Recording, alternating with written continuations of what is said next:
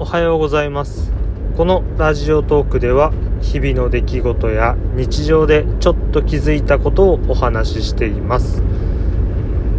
未だにトイレ掃除続いてるんですけどもう最近なんだろう。ある漫画を読んで脅迫性障害なんじゃないかって思うほどトイレ掃除やめるのが怖くなってしまって。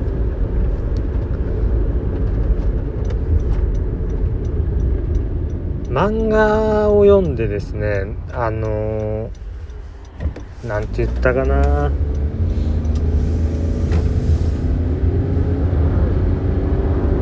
なんていうタイトルだったかな。あーちょっとタイトル忘れてしまったんですが申し訳ないです。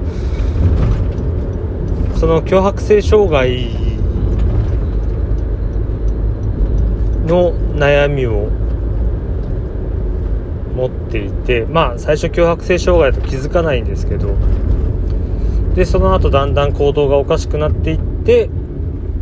精神病院に入院させられて自分が精神障害だと気づくって感じの。でそこから回復していった人のお話なんですけど。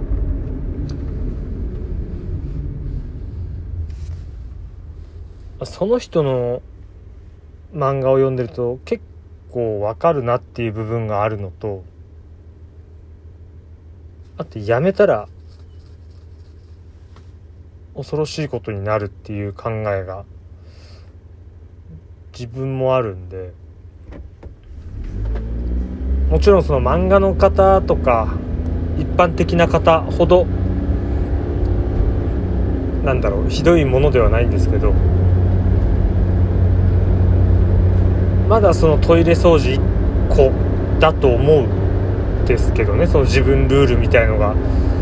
決まってるのは。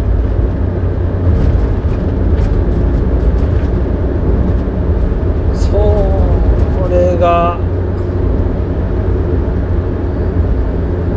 妻に軽くそうだったりしてぐらいで話したらまあ結構そういうのがきっかけだったりすることあるからあるらしいからほんと気をつけた方がいいよっていうことを言われて気をつけるって言ったってなって感じなんですけど自分の場合あまり長期にわたってそういう続くことがないので今んところそんな深く考えてないんですけど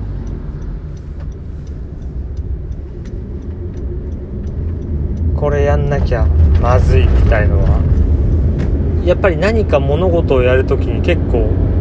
自分の中で決めたりすることはあるんですけどね。今はないかな。そのトイレだけ？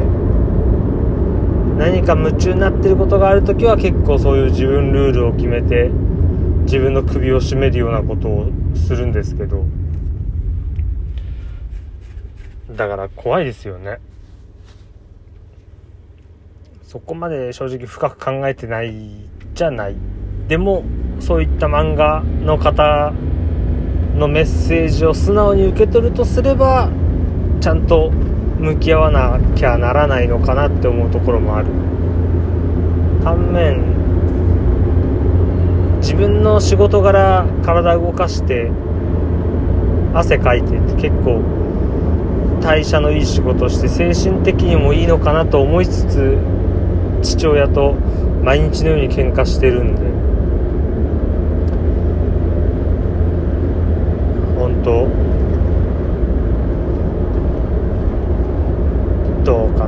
自分が打つなんてって正直思いますからねやっぱ。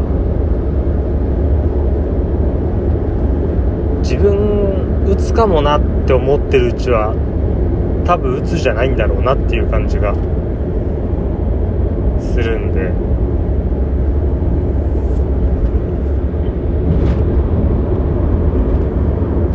まあいろいろ心のリフレッシュみたいの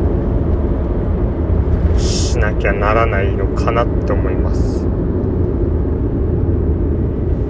皆さんにもその漫画読んでほしいと思ったんですけどタイトル忘れちゃったな。